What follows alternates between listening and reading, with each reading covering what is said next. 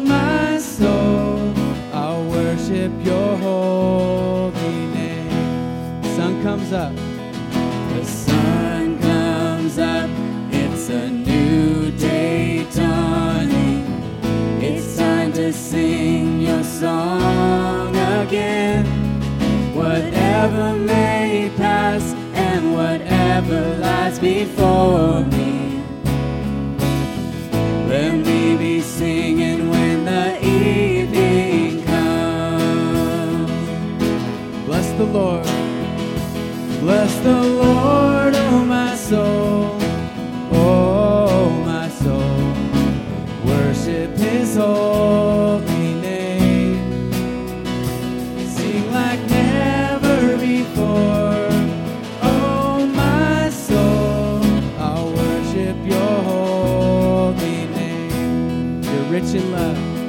You're rich in love and you're slow to anger. Your name is great and your heart is kind.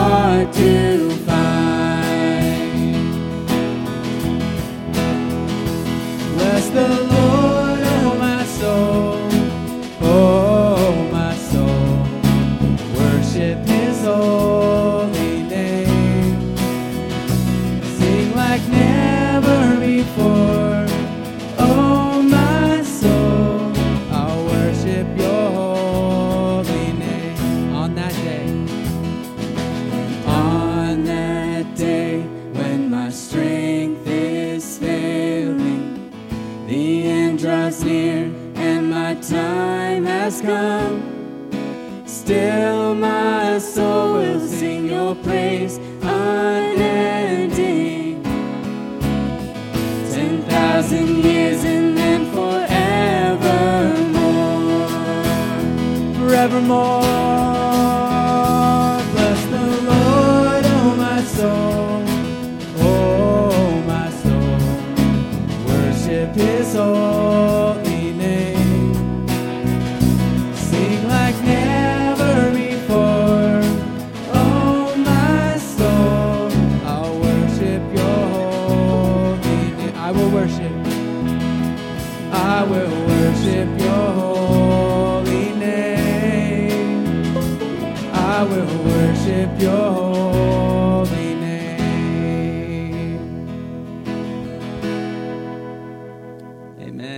Be seated. Again, we just want to welcome you to Chapel Grace. My name is Pastor Jarod, and I'm going to be giving the, the scoop this morning, giving you guys the announcements. We uh, would love to connect with you. If those of you that are new here, you're here for the first time, welcome. We're glad you guys chose to come and be with us for a, for a time here. And we have, up in front of your pews, we have connection cards. That's just our way of following up with you. That's our way, too, if you're wanting to get involved in the church, let us know maybe what you're interested in so that we can follow up and we can make sure you guys feel a part of our faith family here at the church. We also have ways to give. We're, we're uh, high tech now. We've got a church app where you can give out of. We're also old school still, where you can drop it in the, the tithe box in the back. You can text to give on the number above. And again, just to support the ministry of Chapel Grace, our desire is to love and lead all people to find and follow Jesus. That's in this church, that's in our community, and that's beyond because we know that every life we touch touches another life. So every life matters. We also have coming up the food giveaway. One of the ways we, we reach out and uh, touch the community is we give away food the third Wednesday of every month. And we have a, a leadership team that comes uh, and we give out food, but we love on the people as we do. And our hope is that they are fed both spiritually and physically as we meet their physical needs, that they know, hey, Chapel Grace, they know that God is looking out for them. And then we have our baccalaureate coming up on May 25th. This is on the public school campus. The Fellowship of Christian Athletes students are hosting that, and all of the graduates are invited to come. And this year we have Travis Avila. He is a, an alumni of CHS. He also grew up in this church, his family did, and he is now a writer and an author, and he's going to come and he's going to give our, give our seniors a message. And the hope is that the students are blessed. We get to pray over them because I don't know, you guys can flash back to your graduation and remember all the feelings there and the even if you have plans, it's like I don't know if it's all going to work out. So it's so important for them to be grounded in Christ as they step out. And then lastly, or one of the last things is we're still trying to get our, our middle schoolers and our high schoolers to Rock and Water Adventure Camp. And one of the ways we're doing that, if you see that abide sign up in the back there, we're going to be placing an order for those on May 20th. They are made by West Hills Machine Shop, and it's a reminder that we need to be connected. We need to be abiding and staying in Christ. He's where life flows from. And that's a prayer for our students, too. So you can it's coming up. So it's the 15th. You really only have this Sunday if you wanted to do it on a Sunday or the other couple days. And I told any students that showed up, um, you can go to my mom, you can go, uh, Amanda is selling, and anything that Amanda sells above her own cost is going to other kids. So find someone to be able to give to. They're $20, and $10 of that 20 goes to directly to the students. And then lastly, want to be praying about, you know, what's your place here at Chapel Grace? Maybe you feel led to get involved in pouring into the next generation. Middle school youth group has openings. I know that the nursery has openings. Those are just two I could think of off the top of my head. We could use people that just love to welcome. You're just a welcoming person. Any way that you feel like your giftings and your passions, just what comes natural to you, we'd love to get you to fit, find your place here and serve the Lord as you serve His people and serve the next generation. So let's let's go ahead and let's uh, pray, and then we're going to continue in a time of worship.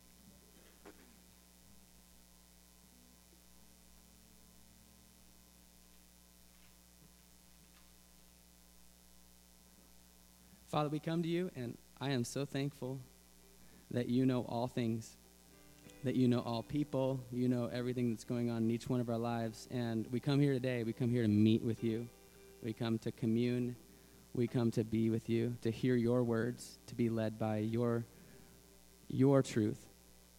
And so, Lord, we just give you this time. We pray that you get the honor and the glory through it all. We come as we are, weak in everything, knowing that it's, it's through our weakness that your power is made perfect. God, may your power come, may your spirit come. We give you this time in Jesus' name. Amen.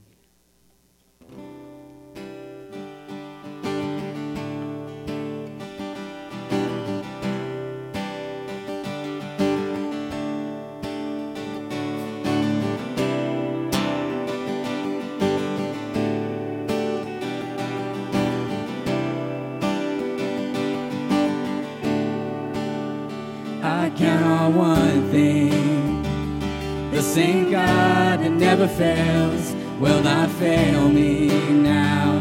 You won't fail me now in the waiting. The same God who's never late is working all things out. working all things out. Yes, I will lift you high in the lowest valley. Your name, yes I will sing for joy when my heart is heavy all my days. Yes i will.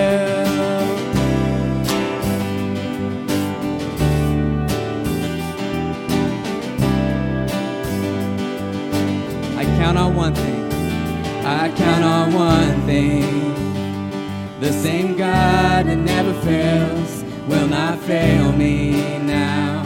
You won't fail me now in the waiting. The same God who's never late is working all things out, working all things out. Yes, I will lift you high in the lowest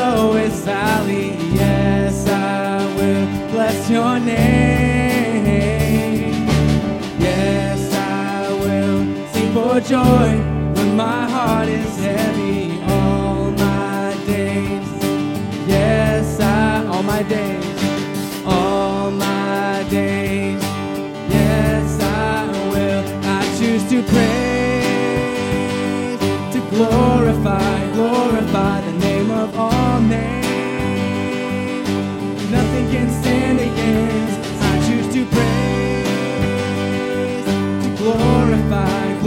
glorify the name of all names. Nothing can stand against. Yes, I will lift you high in the lowest valley. Yes, I will bless your name.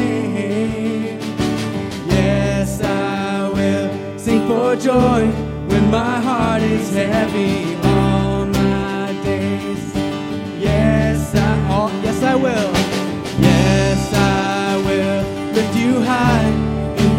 lowest valley. Yes, I will bless your name. Yes, I will sing for joy when my heart is heavy all my days. Yes, I, all my days, all my days. Yes, I, all my days,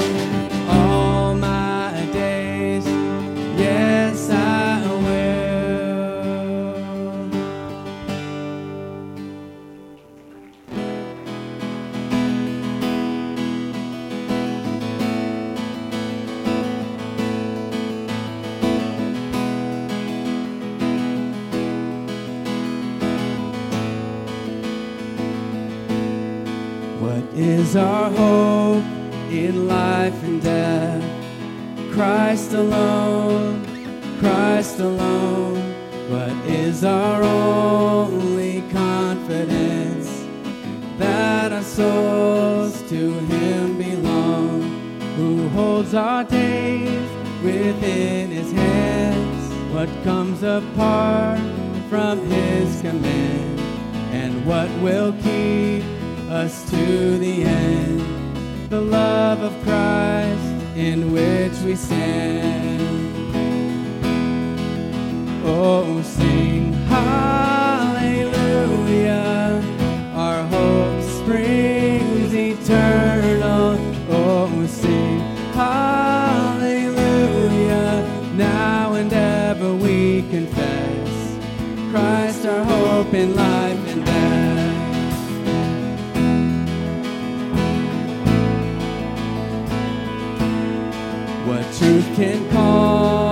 troubled soul?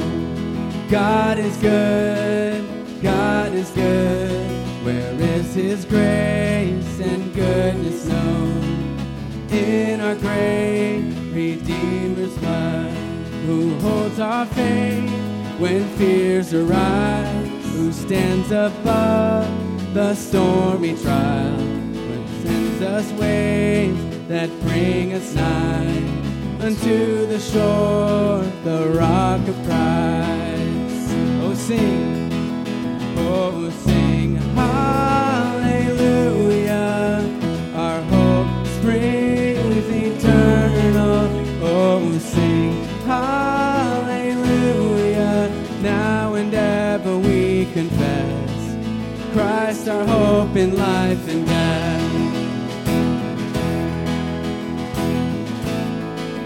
the grave. Unto the grave, what shall we sing? Christ he lives, Christ he lives, and what reward will heaven bring? Everlasting life with him, there we will rise to meet the Lord, then sin and death will be destroyed, and we will feast in endless joy when Christ is ours forevermore. Oh, sing. Oh, sing hallelujah. Our hope springs eternal. Oh, sing hallelujah. Now and ever we confess Christ our hope in life and death. We confess Christ our hope in life and death.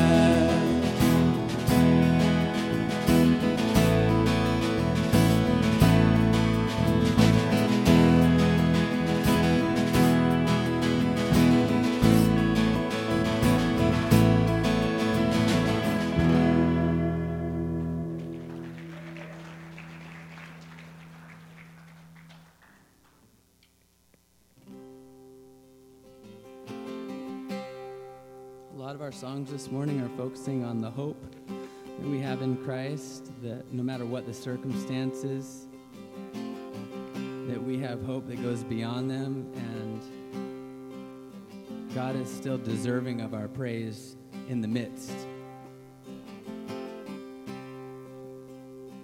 So, Father, we just pray that you get the honor and the glory this morning. And I pray for those of us that have circumstances that are heavy that keep us from being able to have hope. Remind us of the hope that we have in you.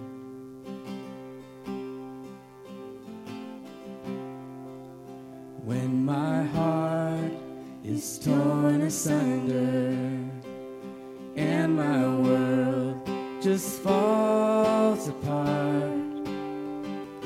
Lord, you put together,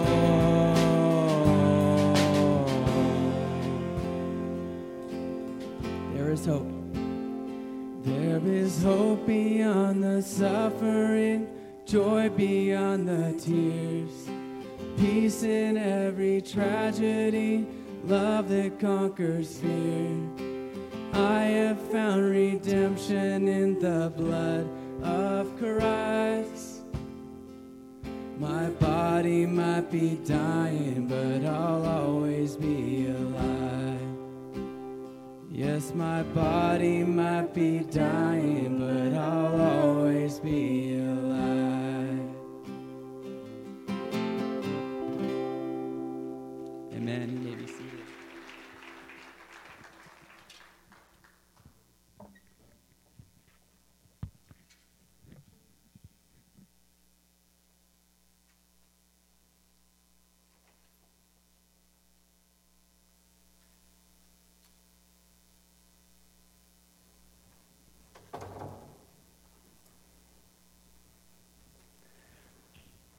good morning, everyone.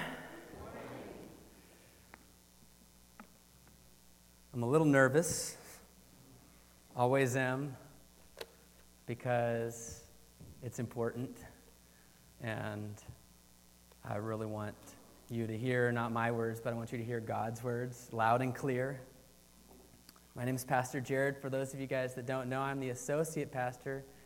Pastor Bruce is going through some knee surgery right now. I think he's coming on week three, and and it's it's just a road to recovery. He plans on being back next next uh, next Sunday, and I got to spend some time with him last Wednesday, and he's doing really good.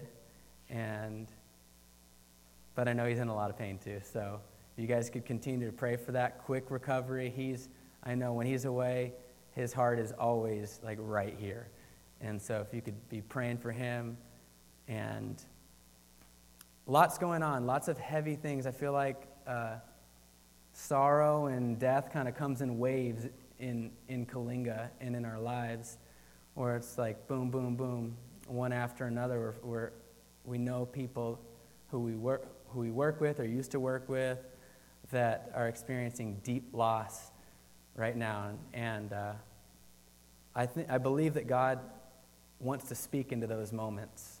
And so I'm excited to be able to take you to a passage this morning that I believe you're going to all find extremely encouraging and uplifting.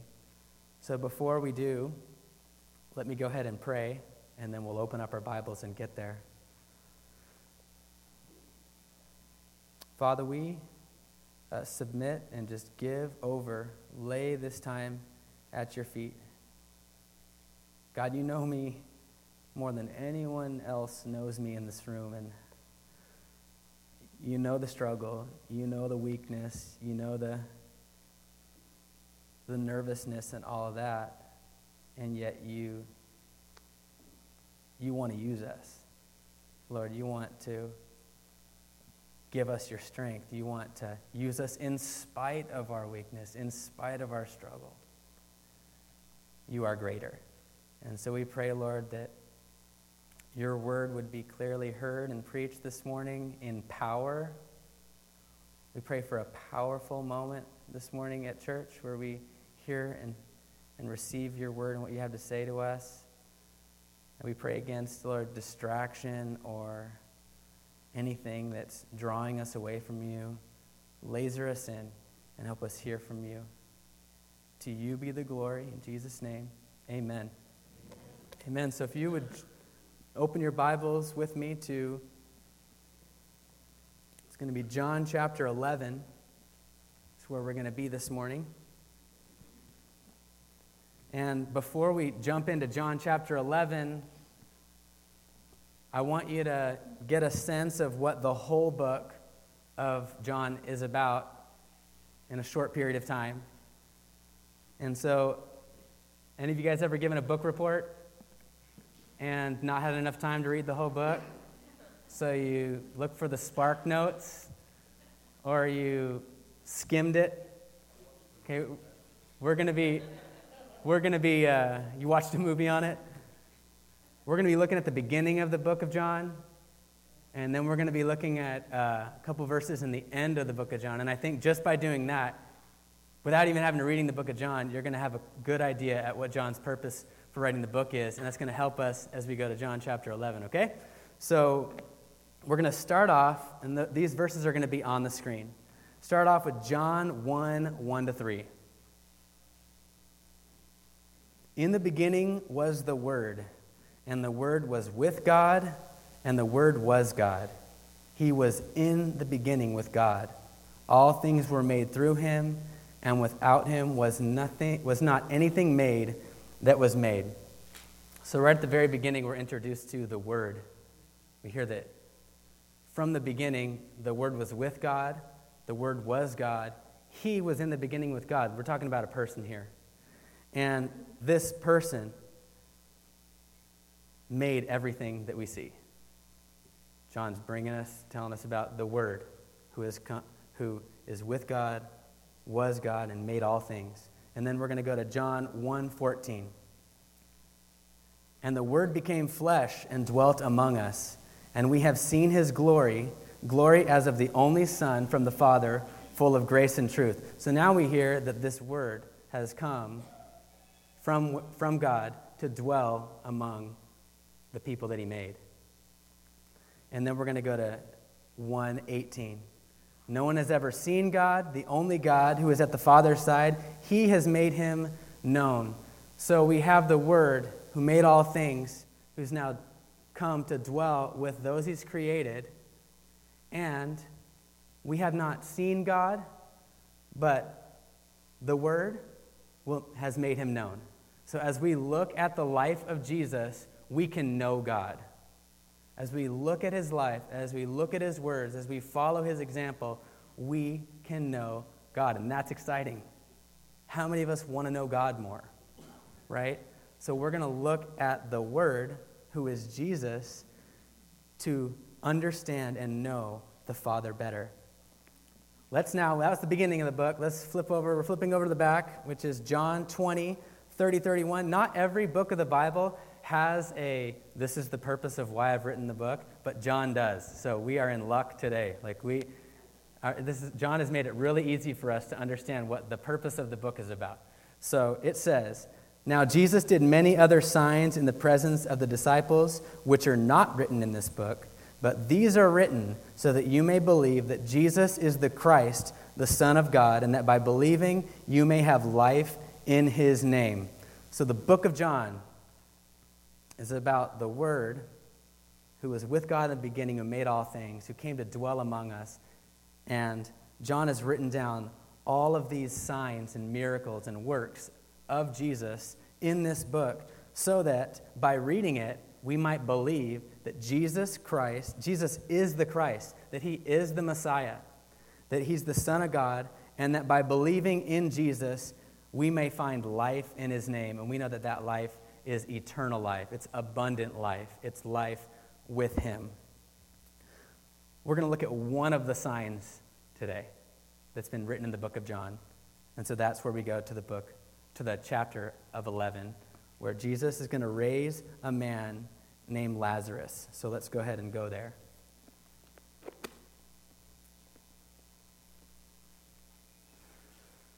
So before we're going to read through the whole passage this morning. We're going to read 27 verses this morning. We're going to get the whole thing. Actually, not the whole thing, which is surprising, but I'll explain. Before we do, though, we're going to look what's happening around this passage because that kind of helps you know what's, what's going on. What, what are the circumstances as he's writing this? What, what is the context? And so to do that, we're going to go to John 10 31, which is just the chapter before. John 10 31 says the Jews picked up stones again to stone him. And then John 10:39 again they sought to arrest him, but he escaped from their hands. So we see right around here Jesus has almost been stoned. It's actually for the second time he's almost been stoned. They're trying to arrest him and he's escaped. This is what's happening right now. And we know that that's actually not too far from the passage that we've, we're going to be in because in, in John 11 8, which is from our passage, it says, The disciples said to him, Rabbi, the Jews were just now seeking to stone you, and are you going there again? So just now, they've been seeking to stone him. And you're going to see if you flipped over to John chapter 12, immediately following, starting in 12 12, we have the triumphal entry where Jesus rides into Jerusalem on the donkey as crowds of people wave palm branches and shout, Hosanna, Hosanna in the highest. Blessed is he who comes in the name of the Lord. This is where we're at right here. Jesus has been threatened to be stoned, tried to be arrested, he escapes, and he's just about to enter into Jerusalem. But before that, we have our passage here this morning, so that's what we're going to read. So let's go ahead and, and read it together. I'll have it on the screen. And it begins like this Now a certain man was ill, Lazarus of Bethany, the village of Mary and her sister Martha. It was Mary who anointed the Lord with ointment and wiped his feet with her hair, whose brother Lazarus was ill.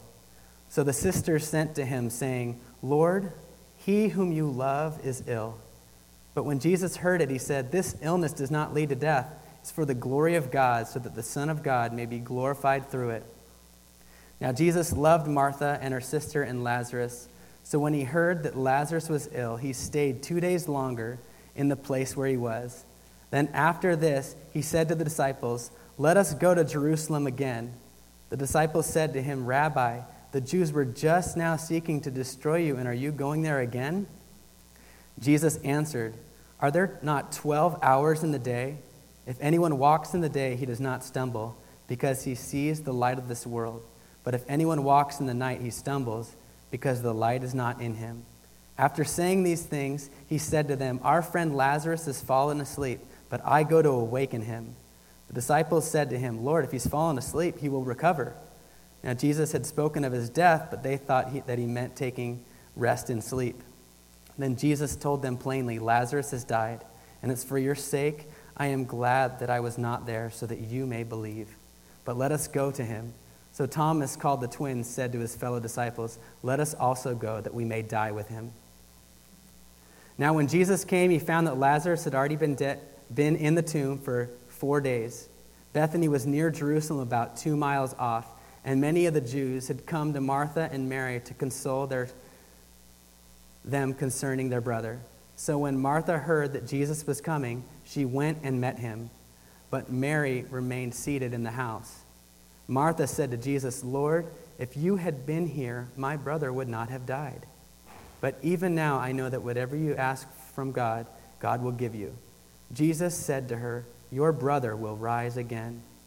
Martha said to him, I know that he will rise again in the resurrection on the last day. Jesus said to her, I am the resurrection and the life. Whoever believes in me, though he die, yet shall he live. And everyone who lives and believes in me shall never die. Do you believe this? She said to him, Yes, Lord, I believe that you are the Christ, the Son of God, who is coming into the world. If you notice in this passage, good job, we made it through 20, 27 verses. If you've noticed, a large portion of this passage is conversational. There's a back and forth going on. We first have Martha and Mary sending word to Jesus. Then we have Jesus talking to his disciples about their friend. And then lastly, we have Martha going out to meet Jesus. And this is intentional. There's a very relational feel, an intimate and personal feel going on in this passage, and we're supposed to feel that. We get a quick sense that the relationship that Jesus has with Lazarus, Martha, and Mary is a special one. So if you look at uh, verse 2, it says that John makes sure that we know that this Mary that he's speaking of, the sister of Lazarus, is the one that anointed the Lord with oil and wiped his feet with her hair. That doesn't happen until chapter 12. Interesting that he pulls it back from something that happens before this that we would know. We'd have a reference point. Who is Mary? Oh, Mary's the one that was kneeling at Jesus' feet, wiping his feet with this ointment. We've got that picture now in our head this, of that moment. And I want you to hear some of the endearing language that's used as well. So in verse 3, it says, The sisters sent to Jesus, saying, Lord, he whom you love is ill. Verse 5 begins by saying, Now Jesus loved Martha and her sister and Lazarus. And in verse 11, Jesus says, Our friend Lazarus has fallen asleep, but I go to awaken him. These were like friends as close as family. I think Jesus would love to just call them. Lazarus is like a brother to me. Mary and Martha, they're like my sisters. This is a close family relationship that we have going on. My sermon this morning is titled, Why Did He Have to Die? Why did he have to die? So we're going to reread John 1 to 4 to find out our first point for this morning. Now, a certain man was ill, Lazarus of Bethany, the village of Mary and her sister Martha. It was Mary who anointed the Lord with ointment and wiped her feet with her hair, wiped his feet with her hair, whose brother Lazarus was ill. So the sisters sent to him, saying, Lord, he whom you love is ill. But when Jesus heard it, he said, This illness does not lead to death. It is for the glory of God, so that the Son of God may be glorified through it. So he had to die for the glory of God. Lazarus had to die. And the point is from death comes glory. From Lazarus' death comes God's glory. Glory means praise, it means honor, renown. It's God's fame, it's God's splendor, it's God's infinite worth on display. That's glory. And Jesus says Lazarus had to die that God would be glorified, so that the Son of God would be glorified through it. Jesus turns our focus onto glory, onto God's glory. Our focus is being turned there. John 11, 5 to 6 says, Now Jesus loved Martha and her sister and Lazarus. So when he heard that Lazarus was ill, he stayed two days longer in the place where he was. Don't you think that it would read like this? Now, Jesus loved Martha and her sister and Lazarus. So when he heard that Lazarus was ill, he left immediately to go and heal him. I mean, someone who loves someone is there for them when they need it the most. And it's interesting that it says that Jesus loved them, so he stayed. He loved them, so he stayed two days longer where he was, knowing what would happen as he waited. You guys intrigued? Let's keep going. Okay, so 7 and 8. Now, after this, he said to the disciples, Let us go to Judea again. The disciples said to him, Rabbi, the Jews were just now seeking to stone you, and are you going there again?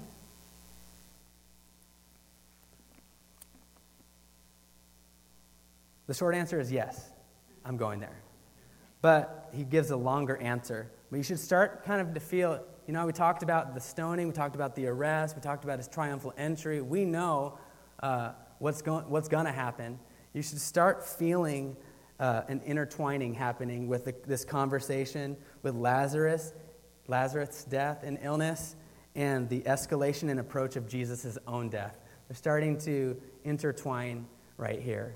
We've got these things that are almost happening at the same time. So 11, 9 to 13 says, Jesus answered, Are there not 12 hours in the day? If anyone walks in the day, he does not stumble because he sees the light of this world. But if anyone walks in the night, he stumbles because the light is not in him. After saying these things, he said to them, Our friend Lazarus has fallen asleep, but I go to awaken him. The disciples said to him, Lord, if he's fallen asleep, he will recover. Now, now Jesus had spoken of his death but they thought that he meant taking rest and sleep. Have you heard that before? The light of the world? Okay, Jesus says in John 8 12, I am the light of the world, and whoever follows me will not walk in darkness, but will have the light of life. Jesus is saying, Walk in the day. He's saying, Follow me. See me. I'm saying we're going to Judea. I'm going to Judea. I'm going to follow my Father. Are you going to follow me? Why did he have to die? Why did Lazarus have to die? So we're going to read 14 and 15 to find our second point. Then Jesus told them plainly, Lazarus has died, and for your sake I am glad that I was not there, so that you may believe. He had to die for your sake, so that you would believe. The point is from glory comes belief. From God's glory, from the glory of the Son, comes belief in the Son. Jesus was glad that he wasn't there. Another weird statement for someone who's saying that he loved them. I'm glad I wasn't there. I'm glad I wasn't there so that you would believe. He's talking to his disciples, but I know he's also referring to Mary and Martha. He's referring to everyone that would come and console them during this time of sorrow. He wants everyone that's present to see his glory and to come to believe. Mary and Martha wanted Jesus to come immediately. The disciples wanted Jesus to keep his distance from the Jews in Jerusalem. They wanted him, Mary and Martha wanted him right there. The disciples were like, hey, let's, let's stay here because you know who's at, in Jerusalem. They tried to kill you. The, what they wanted is not what God was going to give them. God didn't give them what they wanted, He gave them what they needed. What they needed, what we need, is to see God's glory. We need to see God's glory. They needed to see Lazarus raised. They needed to see Jesus' power over death. Jesus doesn't what? Jesus does what is best for the ones he loves, and it costs him everything. Jesus does what's best for you. He doesn't always give you what you want, but he's going to give you what you need. We need to see God's glory. Because in seeing God's glory, we believe and we have faith. Thomas knew, you see in that last verse? So Thomas called the twins, said to his fellow disciples, Let us also go that we may die with him. Thomas knew, hey, uh, if we're going to go here, he's going to die. Let's go to die with him. Not going to get into Thomas. So let's read John 11, 17 to 26. Now, when Jesus came, he found that Lazarus had already been in the tomb four days. Bethany was near Jerusalem, about two miles off, so it's close. Probably see it. You could see Jerusalem from Bethany. So, if someone was going to come, you'd be able to see them coming your way to arrest you. And many of the Jews had come to Martha and Mary to console them concerning their brother. So when Martha heard that Jesus was coming, she went and met him, but Mary remained seated in the house. Martha said to Jesus, Lord, if you had been here, my brother would not have died. But even now I know that whatever you ask from God, God will give you. Jesus said to her, Your brother will rise again. Martha said to him, I know that he will rise again in the resurrection on the last day. Jesus said to her, I am the resurrection and the life. Whoever believes in me, though he die, yet shall he live, and everyone who lives and believes in me shall never die. Do you believe this? She said to him, Yes, Lord. I believe that you are the Christ, the Son of God, who is coming into the world. Why did he have to die? for God's glory, so that you may believe and have life. It all points together. From death comes glory, from glory comes belief, and from belief comes life. From God's glory, we believe. From our belief in God, in the Son of God, we have life. Jesus' own death and resurrection, I don't know if you feel this. We're talking about death, we're talking about resurrection. You cannot help but think about Jesus here. You cannot help but think about the fact that every time he's stepping closer to Bethany, closer to Lazarus' family, closer to giving Lazarus life, we know that at the same time, he's stepping closer and closer to his own death, that he was going to die. Jesus' own death and resurrection bleeds from every verse of this passage. God's Son, who was with God in the beginning, who was God, who created all things, came from heaven to earth to dwell with the people that he made to make the Father known. That alone should amaze you. That alone should just amaze us. The fact that the creator of all things would come down to earth to dwell among us, that we might be able to know the God of the universe, the God of all things. But there's still more glory. It was God's plan from the beginning that his son would be lifted up on a cross. And the Romans lifted criminals up on a cross. Why? To mock them, to, to ridicule them, to make a scene and a spectacle of, of them. As a warning, even, the people would fear ever coming against the government. They were raised to, to be mocked and to ridicule. But God lifted up his son on a cross to be exalted and to be glorified.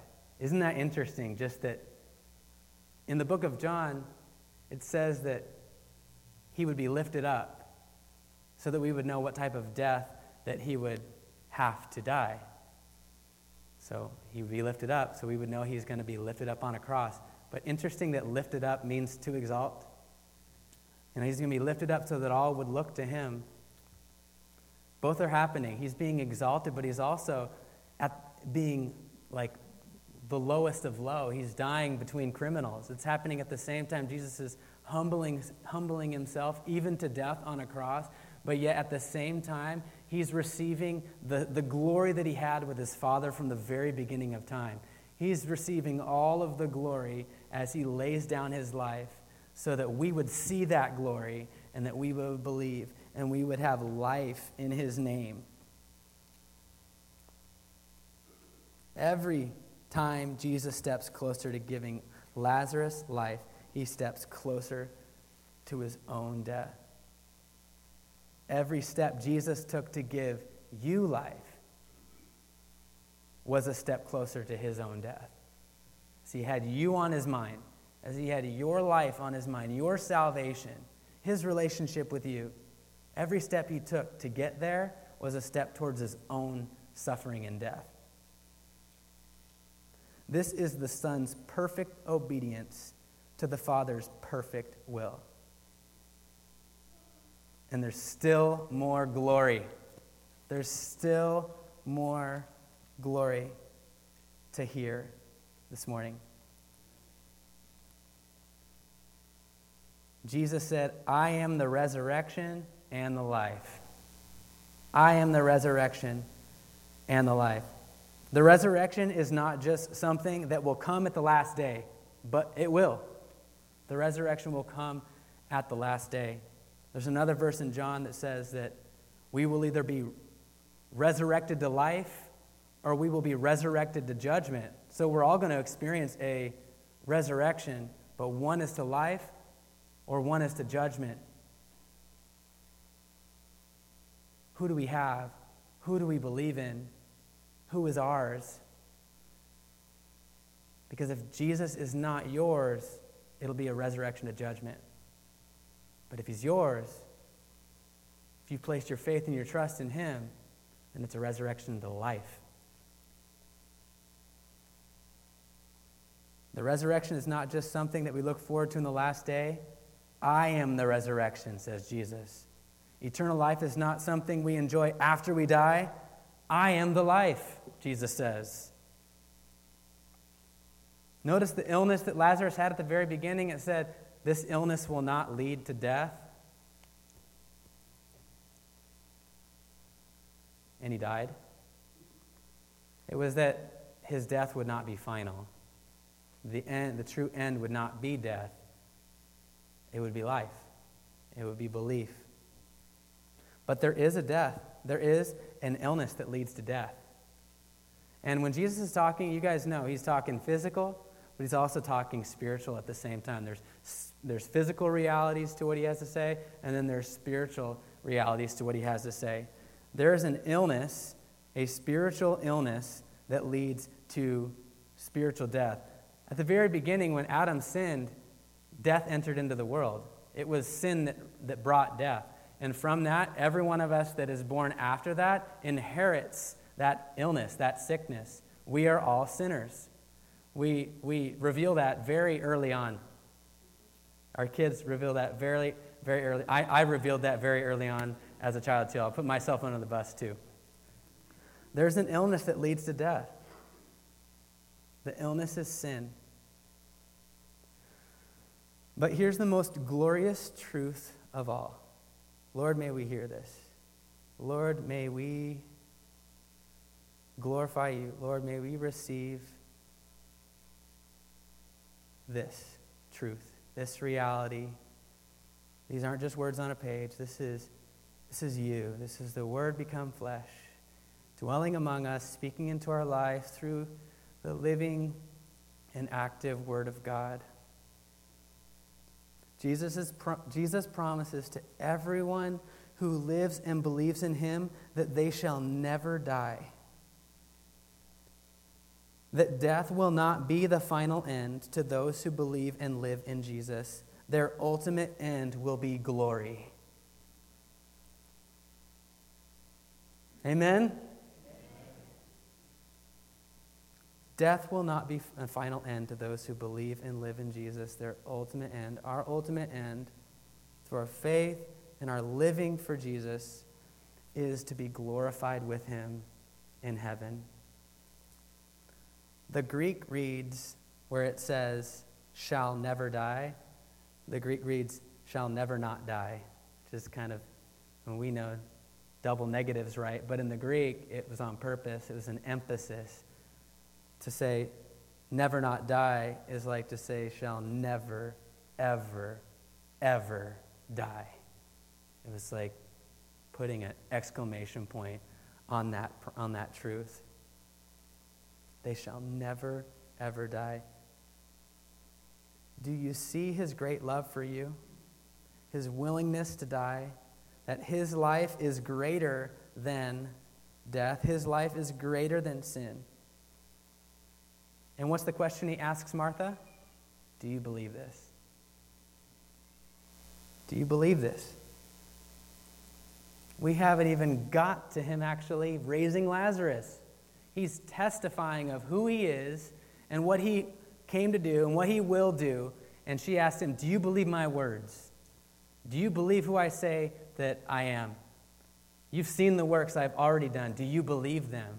I am the resurrection. I am the life. Whoever believes and lives in me will never die. Do you believe this?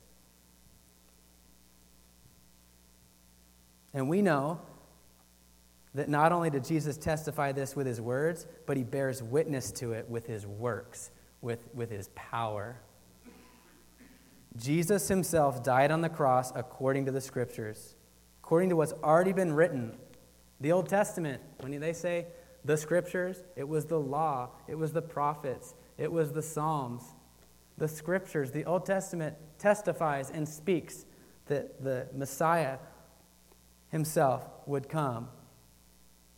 Jesus himself died on the cross according to the scriptures. He was buried and he was raised on the third day according to the scriptures. We're going to look at one of these Old Testament scriptures to just hear of how it's been spoken of of Jesus. Is Psalm 16:10. Therefore my heart this is David. Therefore my heart is glad and my whole being rejoices. My flesh also dwells secure, for you will not abandon my soul to Sheol or let your holy one see corruption. David is rejoicing. He's, his body is dwelling in sec- security, excuse me. He knows that he's, his soul is not going to be abandoned to hell, or that because he's not going to let his Holy One see corruption. And guess who his Holy One is? His Holy One is the one who would come. His Holy One is the Messiah. The one that would come, the King of Kings, he would not see decay. His body would not see decay. He would not see corruption. And that is where David's hope is. That is where he rejoices in. And then we're going to read 1 John 5 12. Another book, but written by the same author. John says, Whoever has the Son has life. Whoever does not have the Son of God does not have life. Pretty, pretty simple. You either have Jesus or you don't. You either believe, you've either seen his glory and believe and have that life in him, or you don't. It's about having Jesus. I love that. It's about having Jesus. This is eternal life that you might know the one, the, the, the God, you might know God and the one in whom He sent. Eternal life is knowing God. Eternal life isn't just a time when we die. The resurrection isn't just happening in the last day. Eternal life is, is life with Jesus right now and forever. It's abundant life with Him right now and forever.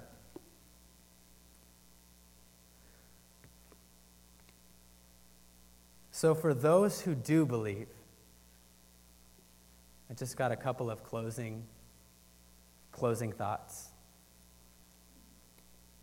I want you to remember that what people need most is God's glory, not yours. People need God's glory. They need Him to be exalted. They need Him to be made great, not you. And so many times we're trying to exalt ourselves and glorify ourselves. Every time I come up here, uh, there's, I think there's a little bit of, of the battle is thinking I have to be great, and that just makes me afraid and, and afraid of failure and things like that.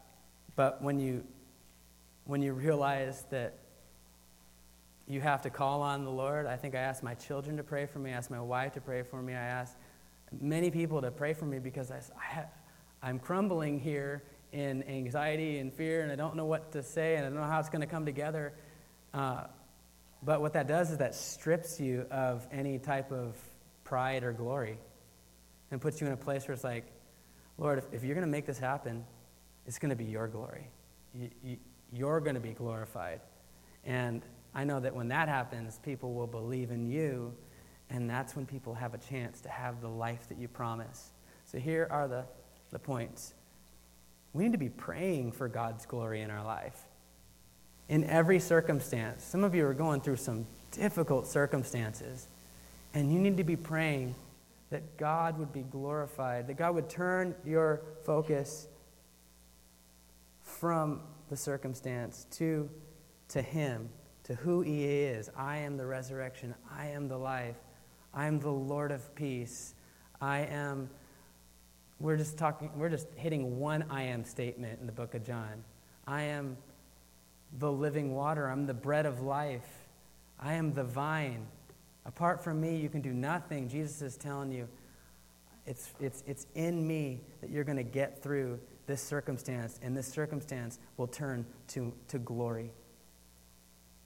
John the Baptist puts it this way He must increase, I must decrease. He must be made more, I must be made less. Serve in sacrifice for the faith of others that they may believe. Thinking of that picture of every step Jesus took towards, uh, towards giving life, at the same time, he was laying down his life. it should not be a surprise that that's what it's going to look like for us. That if we're going to, to be there and serve others, in the process, guess what you're going to be doing with yourself? You're going to be laying aside yourself, your wants, your comfort. The disciples wanted comfort. Jesus said, No, God has work for me to do. So you have to push aside comfort sometimes so that you could do what God's called you to do, that people might believe in Him. Because when God is glorified, people believe. And when people believe, they have life in Jesus' name. Amen? Let's pray. Father, we thank you so much for this time in your word.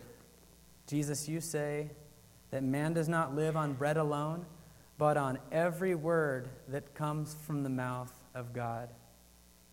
From your mouth comes life, and we believe that your words have been written in this book. If we aren't reading this book, we're being deprived of life giving words. We have to get in this book because life depends on it. Not just life for us, but life for our spouses, life for our families, life for our children, life for those around us, that they might see your glory and believe. We're too caught up, Lord, too often crippled in fear because we're trying to look good. We're trying to grab some glory. And I pray, Lord, that, you, that your glory would be what we seek first and foremost, and that we would see it. Give us moments, Lord, where we watch you be glorified, where at the last moment we, we don't know what to do and we watch you come through. That's a moment of glory where we know without a shadow of doubt that was God and those are moments we need to be testifying about to those around us. Don't let us absorb the glory and say, Yeah, I'm, I'm, pretty, I'm pretty good. Thank you. Help us not take that from you, Lord, but give it to you. I pray that if there's anyone in here that heard, that heard the love and the passion, the compassion that, that Jesus had for this, for Lazarus and for his family, and the extent, putting himself in harm's way, putting himself in death's way, that Lazarus might be raised from the dead, that they know that you desire to give them new life too. That just as you said, Lazarus, come out, and Lazarus came out, that you're calling them out by name. Come out of the grave, come out of death, come out of sin, come out of the life that you think is the abundant life. It's not, it's deceptive and it's empty and it leads to death.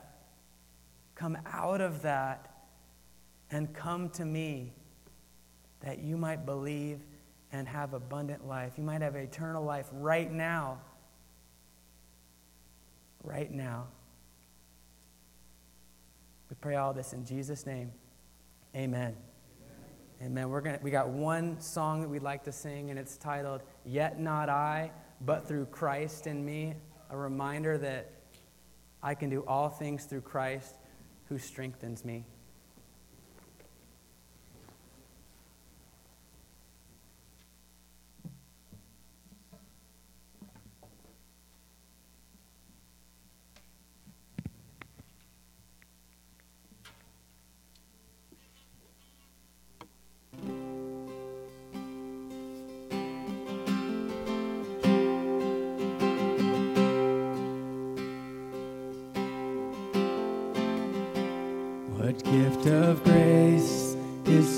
Jesus, my Redeemer. There is no more for heaven now to give. He is my joy, my righteousness and freedom, my steadfast love, my deep and boundless peace. To this I hold, my hope is only Jesus. For my life is wholly bound to His. Oh, how strange and divine I can sing. All is mine, yet not I, but through Christ in me.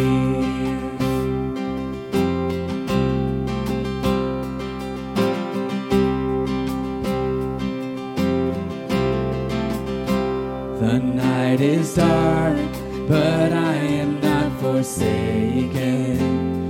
By my side, the Savior he will say. I labor on in weakness and rejoicing, for in my need his power is displayed. To this I hold, my shepherd will defend me.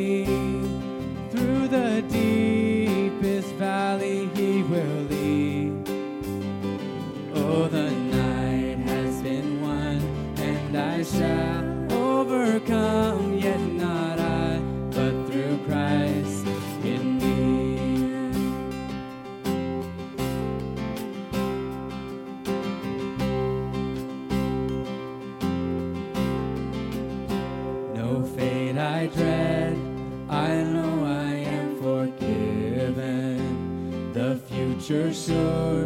The price it has been paid.